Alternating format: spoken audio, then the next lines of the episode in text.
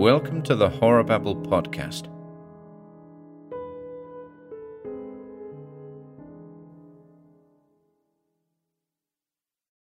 The Whisperer in Darkness by H P Lovecraft. Five. Then, apparently crossing my incoherent note and reaching me Saturday afternoon, September eighth, came that curiously different and calming letter, neatly typed on a new machine, that strange letter of reassurance and invitation which must have marked so prodigious a transition in the whole nightmare drama of the Lonely Hills.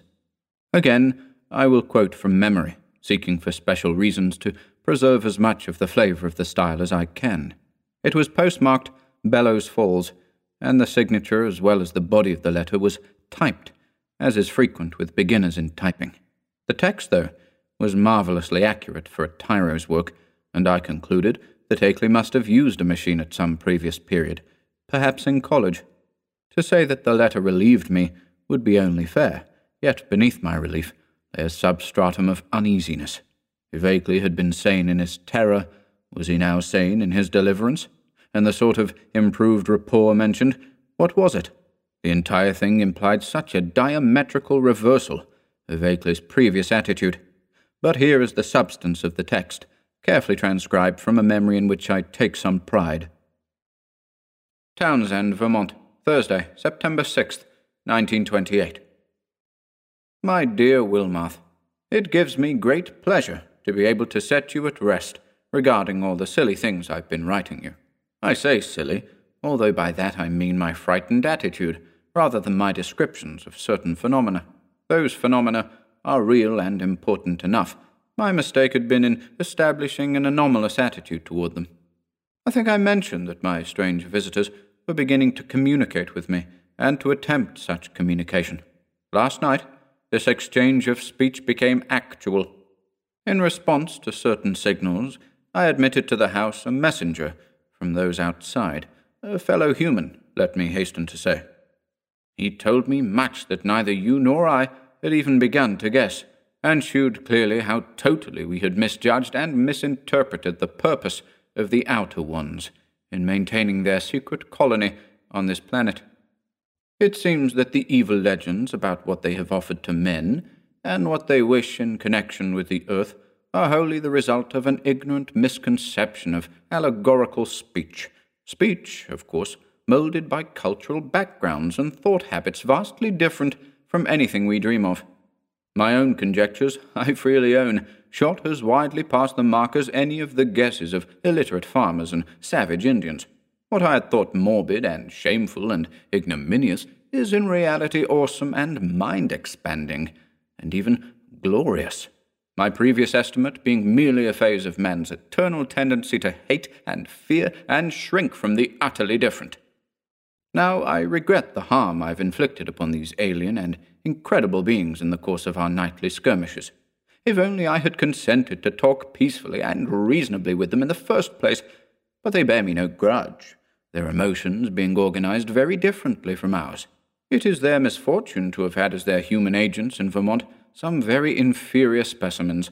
The late Walter Brown, for example. He prejudiced me vastly against them. Actually, they have never knowingly harmed men, but have often been cruelly wronged and spied upon by our species. There is a whole secret cult of evil men. A man of your mystical erudition will understand me when I link them with Hastur and the Yellow Sign, devoted to the purpose of tracking them down and injuring them on behalf of monstrous powers from other dimensions.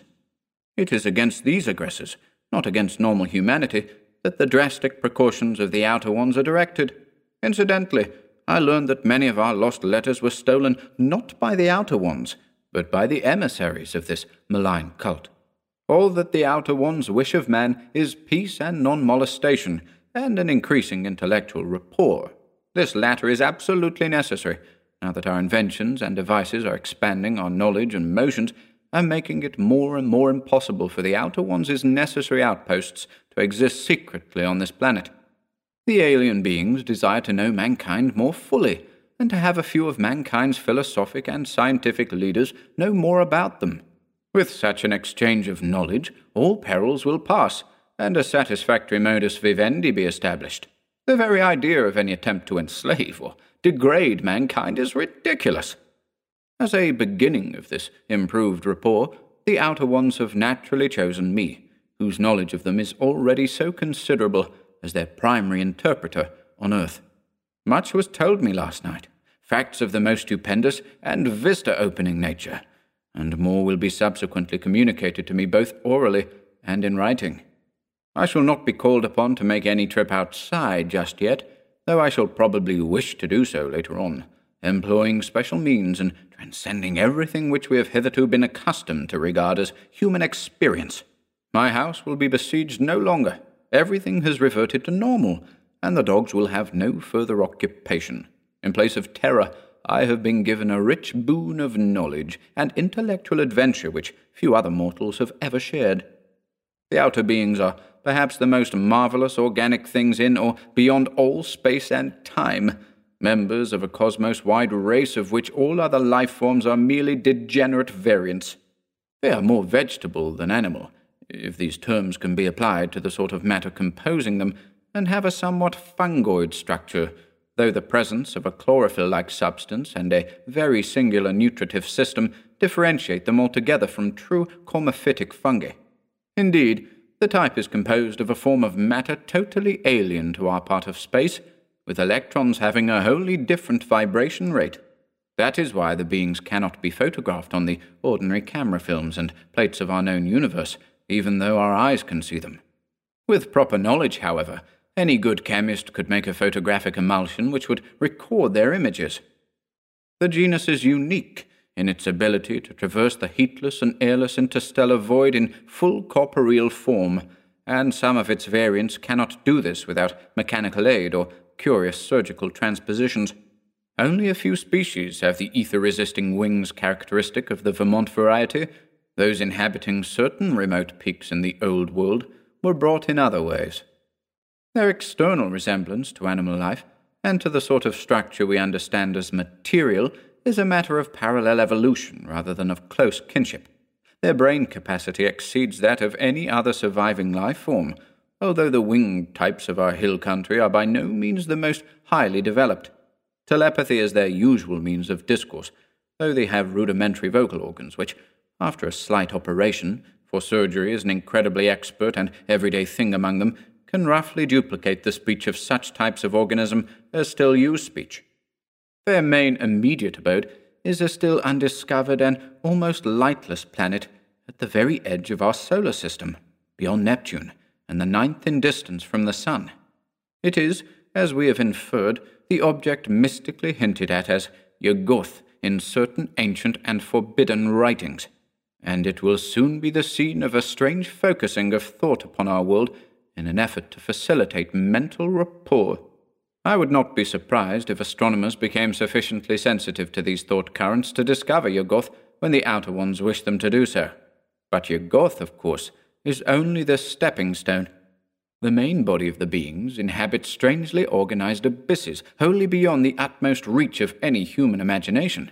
The space-time globule which we recognize as the totality of all cosmic entity is only an atom in the genuine infinity which is theirs. And as much of this infinity as any human brain can hold is eventually to be opened up to me, as it has been to not more than fifty other men since the human race has existed. You will probably call this raving at first, Wilmarth, but in time you will appreciate the titanic opportunity I've stumbled upon. I want you to share as much of it as is possible, and to that end must tell you thousands of things that won't go on paper. In the past, I have warned you not to come to see me. Now that all is safe, I take pleasure in rescinding that warning and inviting you. Can't you make a trip up here before your college term opens? It would be marvelously delightful if you could. Bring along the phonograph record and all my letters to you as consultative data. We shall need them in piecing together the whole tremendous story. You might bring the Kodak prints too, since I seem to have mislaid the negatives and my own prints in all this recent excitement. But what a wealth of facts I have to add to all this groping and tentative material, and what a stupendous device I have to supplement my additions. Don't hesitate. I am free from espionage now, and you will not meet anything unnatural or disturbing. Just come along and let my car meet you at the Brattleboro station. Prepare to stay as long as you can, and expect many an evening of discussion of things beyond all human conjecture. Don't tell anyone about it, of course, for this matter must not get to the promiscuous public. The train service to Brattleboro is not bad. You can get a timetable in Boston, take the B and M to Greenfield, and then change for the brief remainder of the way. I suggest you're taking the convenient four ten p.m. standard from Boston. This gets into Greenfield at seven thirty-five, and at nine nineteen, a train leaves there which reaches Brattleboro at ten oh one. That is weekdays. Let me know the date, and I'll have my car on hand at the station. Pardon this typed letter, but my handwriting has grown shaky of late, as you know, and I don't feel equal to long stretches of script. I got this new Corona in Brattleboro yesterday. It seems to work very well. Awaiting word, and hoping to see you shortly with the phonograph record, and all my letters, and the Kodak prints. I am, yours in anticipation, Henry W. Akeley. To Albert N. Wilmarth, Esquire, Miskatonic University, Arkham, Massachusetts. The complexity of my emotions upon reading, rereading, and pondering over this strange and unlooked-for letter is past adequate description. I have said that I was at once relieved and made uneasy, but this expresses only crudely the overtones of diverse and largely subconscious feelings which comprised both the relief and the uneasiness.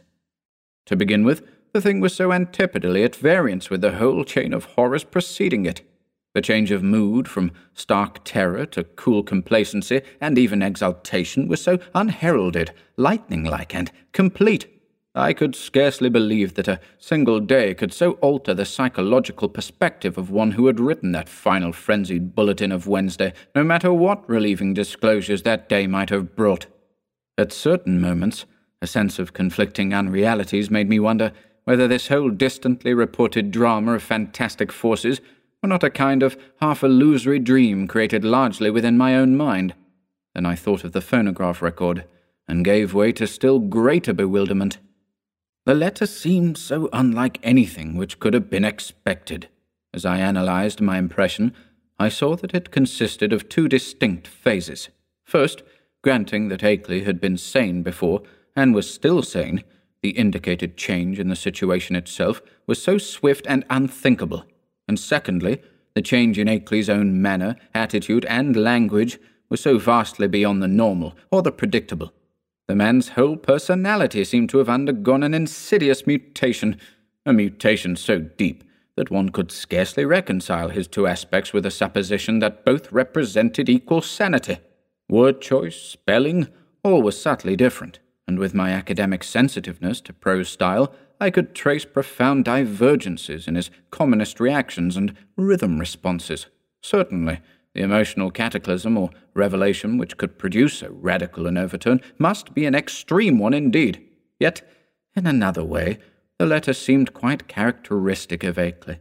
The same old passion for infinity, the same old scholarly inquisitiveness. I could not a moment, or more than a moment, credit the idea of spuriousness or malign substitution. Did not the invitation, the willingness to have me test the truth of the letter in person, prove its genuineness? I did not retire Saturday night, but sat up thinking of the shadows and marvels behind the letter I had received, my mind aching from the quick succession of monstrous conceptions it had been forced to confront during the last four months, worked upon this startling new material in a cycle of doubt and acceptance, which repeated most of the steps experienced in facing the earlier wonders. Till long before dawn, a burning interest and curiosity had begun to replace the original storm of perplexity and uneasiness.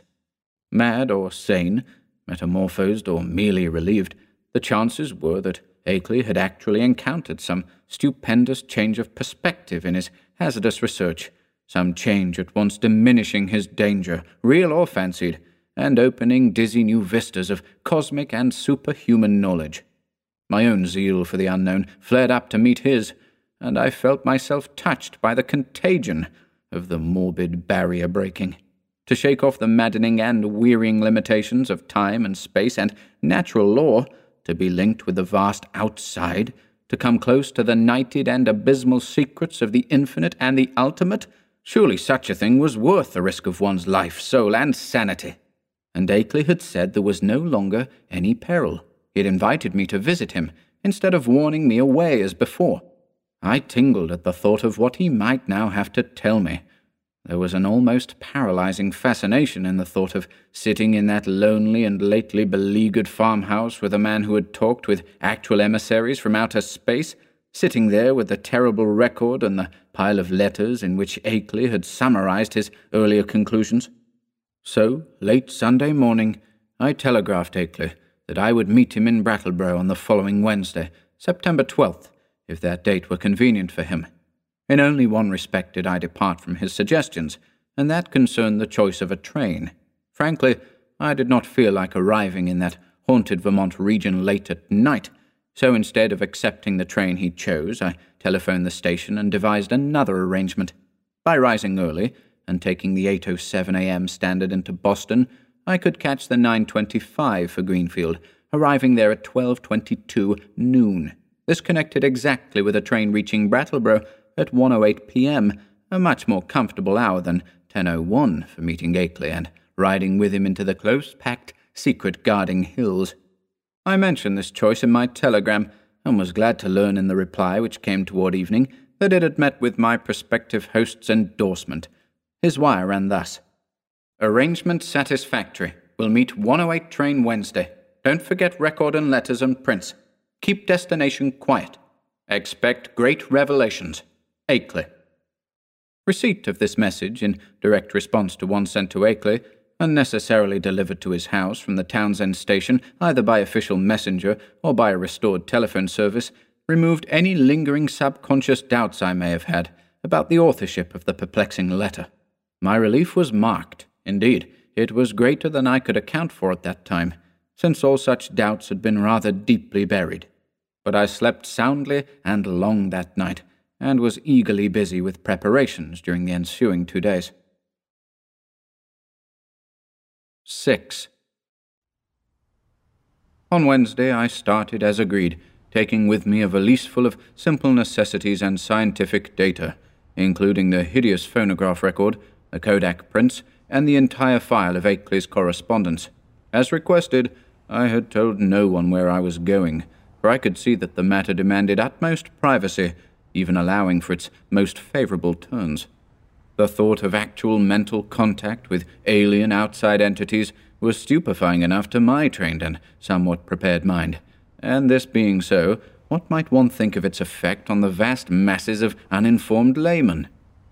I do not know whether dread or adventurous expectancy was uppermost in me as I changed trains in Boston and began the long westward run out of familiar regions into those I knew less thoroughly: Waltham, Concord, Ayer, Fitchburg, Gardner, Athol. My train reached Greenfield seven minutes late, but the northbound connecting express had been held. Transferring in haste, I felt a curious breathlessness as the cars rumbled on through the early afternoon sunlight into territories I had always read of but had never before visited. I knew I was entering an altogether older-fashioned and more primitive New England than the mechanized, urbanized coastal and southern areas where all my life had been spent, an unspoiled, ancestral New England, without the foreigners and factory smoke, billboards and concrete roads, of the sections which modernity has touched. There would be odd survivals of that continuous native life whose deep roots make it the one authentic outgrowth of the landscape, the continuous native life which keeps alive strange ancient memories and fertilizes the soil for shadowy, marvelous, and seldom mentioned beliefs. Now and then I saw the blue Connecticut River gleaming in the sun, and after leaving Northfield, we crossed it. Ahead loomed green and cryptical hills, and when the conductor came around, I learned that I was at last in Vermont. He told me to set my watch back an hour, since the northern hill country will have no dealings with newfangled daylight time schemes. As I did so, it seemed to me that I was likewise turning the calendar back a century. The train kept close to the river, and across in New Hampshire I could see the approaching slope of steep Wantastiquet, about which singular old legends cluster. Then streets appeared on my left, and a green island shewed in the stream on my right. People rose and filed to the door, and I followed them. The car stopped, and I alighted beneath the long train shed of the Brattleboro station. Looking over the line of waiting motors, I hesitated a moment to see which one might turn out to be the Akeley Ford, but my identity was divined before I could take the initiative.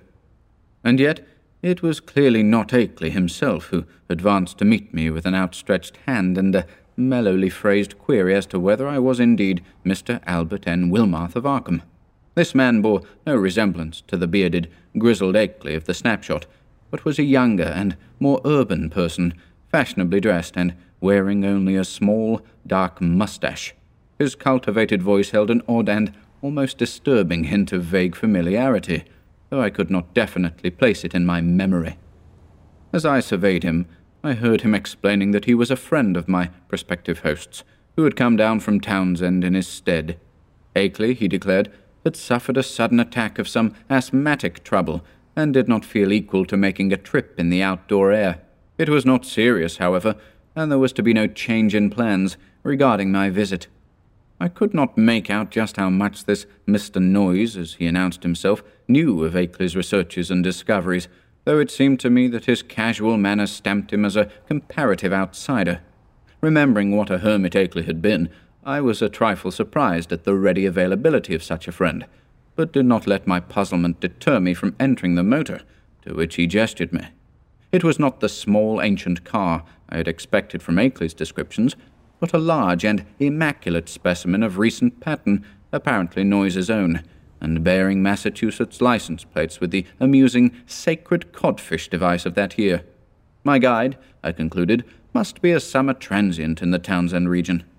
Noyes climbed into the car beside me and started it at once.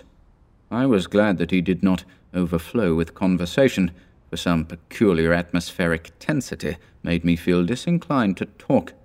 The town seemed very attractive in the afternoon sunlight as we swept up an incline and turned to the right into the main street. It drowsed like the older New England cities which one remembers from boyhood, and something in the collocation of roofs and steeples and chimneys and brick walls formed contours touching deep viol strings of ancestral emotion.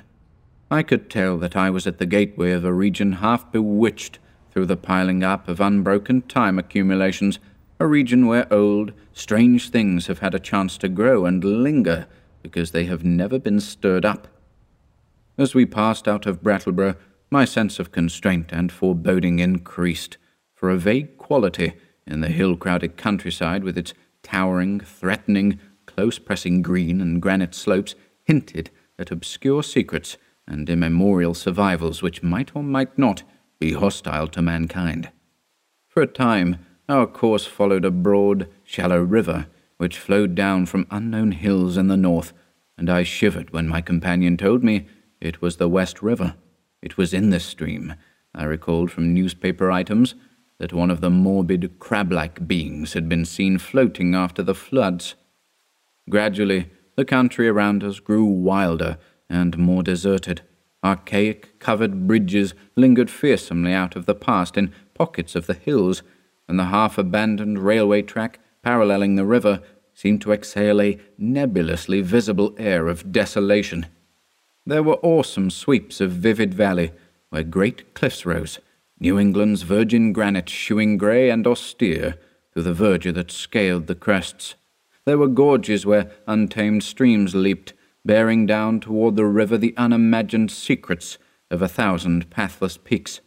Branching away now and then were narrow, half-concealed roads that bored their way through solid, luxuriant masses of forest among whose primal trees whole armies of elemental spirits might well lurk.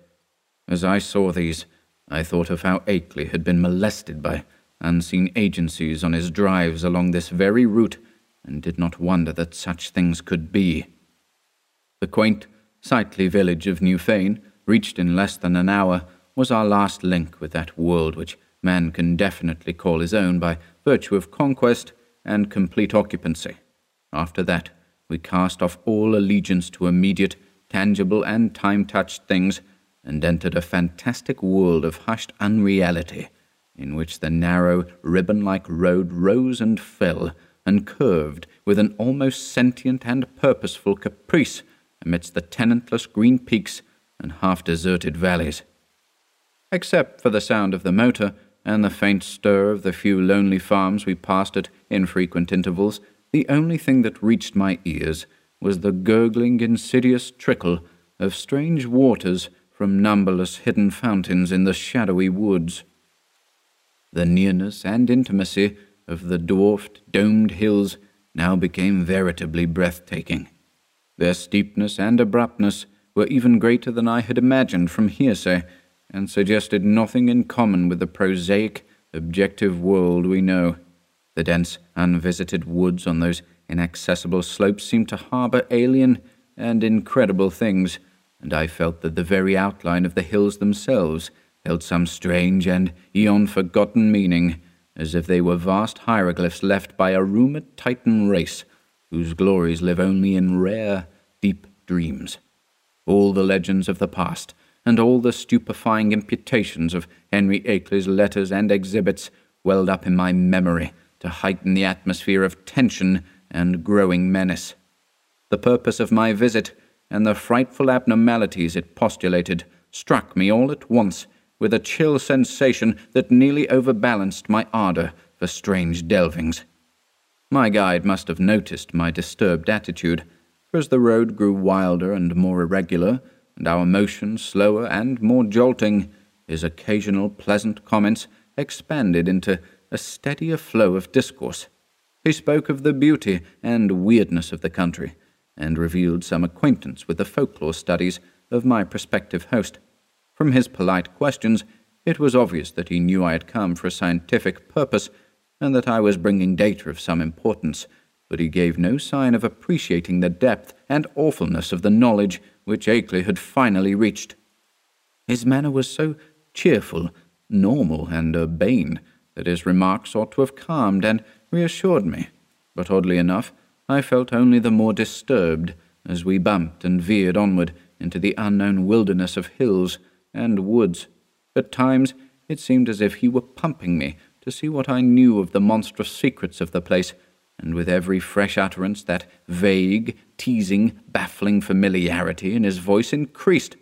It was not an ordinary or healthy familiarity, despite the thoroughly wholesome and cultivated nature of the voice.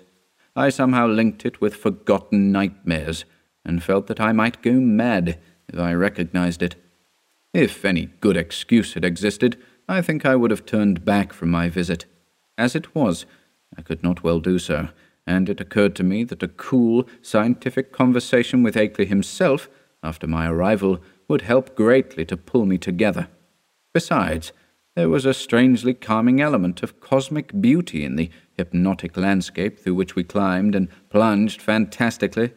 Time had lost itself in the labyrinths behind, and around us stretched only the flowering waves of fairy and the recaptured loveliness of vanished centuries, the hoary groves, the untainted pastures edged with gay autumnal blossoms, and at vast intervals the small brown farmsteads nestling amidst huge trees beneath vertical precipices of fragrant briar and meadow grass. Even the sunlight assumed a supernal glamour, as if some special atmosphere or exhalation mantled the whole region. I had seen nothing like it before, save in the magic vistas that sometimes form the backgrounds of Italian primitives.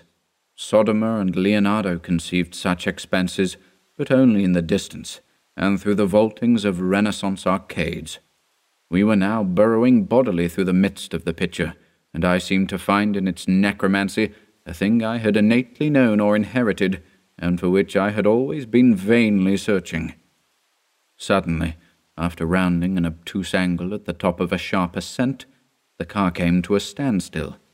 On my left, across a well-kept lawn which stretched to the road and flaunted a border of whitewashed stones, rose a white, two-and-a-half-story house of unusual size and elegance for the region, with the congeries of contiguous or arcade-linked barns, sheds, and windmill behind to the right.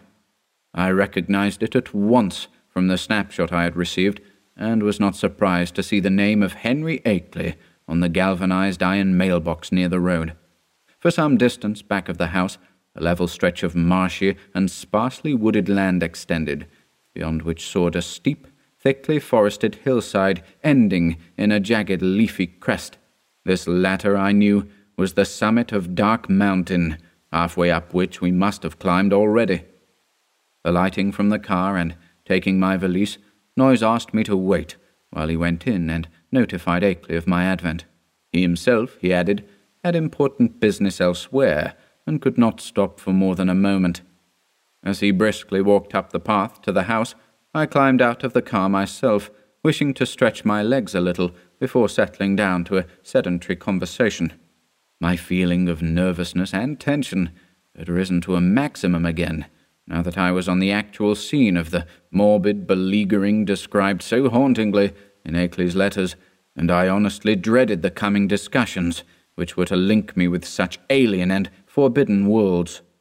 Close contact with the utterly bizarre is often more terrifying than inspiring, and it did not cheer me to think that this very bit of dusty road was the place where those monstrous tracks and that fetid green ichor had been found after moonless nights of fear and death. Idly, I noticed that none of Akeley's dogs seemed to be about. Had he sold them all, as soon as the Outer Ones made peace with him? Try as I might, I could not have the same confidence in the depth and sincerity of that peace which appeared in Akeley's final and queerly different letter. After all, he was a man of much simplicity, and with little worldly experience. Was there not, perhaps, some deep and sinister undercurrent beneath the surface of the new alliance? Led by my thoughts, my eyes turned downward to the powdery road surface, which had held such hideous testimonies. The last few days had been dry, and tracks of all sorts cluttered the rutted, irregular highway, despite the unfrequented nature of the district. With a vague curiosity, I began to trace the outline of some of the heterogeneous impressions, trying meanwhile to curb the flights of macabre fancy which the place and its memories suggested. There was something menacing and uncomfortable in the funereal stillness, in the muffled, subtle trickle of distant brooks, and in the crowding green peaks and black wooded precipices that choked the narrow horizon. And then an image shot into my consciousness, which made those vague menaces and flights of fancy seem mild and insignificant indeed. I have said that I was scanning the miscellaneous prints in the road with a kind of idle curiosity, but all at once that curiosity was shockingly snuffed out by a sudden and paralyzing gust of active terror. For though the dust tracks were in general confused and overlapping, and unlikely to arrest any casual gaze, my restless vision had caught certain details near the spot where the path to the house joined the highway, and had recognized beyond doubt or hope the frightful significance of those details. It was not for nothing, alas, that I had pored for hours over the Kodak views of the Outer Ones' claw prints which Akeley had sent. Too well did I know the marks of those loathsome nippers, and that hint of ambiguous direction which stamped the horrors as no creatures of this planet. No chance had been left me for merciful mistake, here, indeed, in objective form before my own eyes, and surely made not many hours ago, were at least three marks which stood out blasphemously among the surprising plethora of blurred footprints leading to and from the Akeley farmhouse. They were the hellish tracks of the living fungi from Yuggoth. I pulled myself together in time to stifle a scream. After all, what more was there than I might have expected, assuming that I had really believed Akeley's letters? He had spoken of making peace with the things. Why, then, was it strange that some of them had visited his house? But the terror was stronger than the reassurance. Could any man be expected to look unmoved for the first time upon the claw marks of animate beings from outer depths of space? Just then, I saw Noyes emerge from the door and approach with a brisk step. I must, I reflected, keep command of myself, for the chances were this genial friend knew nothing of Akeley's profoundest and most stupendous probings into the forbidden. Akeley, Noyes hastened to inform me, was glad and ready to see me, although his sudden attack of asthma would prevent him from being a very competent host for a day or two. These spells hit him hard when they came, and were always accompanied by a debilitating fever and general weakness. He never was good for much while they lasted, had to talk in a whisper, and was very clumsy and feeble in getting about. His feet and ankles swelled too, so that he had to bandage them like a gouty old beef-eater. Today he was in rather bad shape, so that I would have to attend very largely to my own needs, but he was none the less eager for conversation. I would find him in the study at the left of the front hall, the room where the blinds were shut. He had to keep the sunlight out when he was ill, for his eyes were very sensitive. As Noyes bade me adieu and rode off northward in his car, I began to walk slowly toward the house. The door had been left ajar for me, but before approaching and entering, I cast a searching glance around the whole place, trying to decide what had struck me as so intangibly queer about it. The barns and sheds looked trimly prosaic enough, and I noticed Akeley's battered Ford in its capacious, unguarded shelter. Then the secret of the queerness reached me. It was the total silence. Ordinarily, a farm is at least moderately murmurous from its various kinds of livestock, but here all signs of life were missing. What of the hens and the hogs? The cows, of which Akeley had said he possessed several, might conceivably be out to pasture, and the dogs might possibly have been sold, but the absence of any trace of cackling or grunting was truly singular. I did not pause long on the path, but resolutely entered the open house door and closed it behind me. It had cost me a distinct psychological effort to do so, and now that I was shut inside, I had a momentary longing for precipitate retreat. Not that the place was in the least sinister in visual suggestion. On the contrary, I thought the graceful late colonial hallway very tasteful and wholesome, and admired the evident breeding of the man who had furnished it. What made me wish to flee was something very attenuated and indefinable. Perhaps it was a certain odd odour which I thought I noticed, though I well knew how common musty odours are in even the best of ancient farmhouses.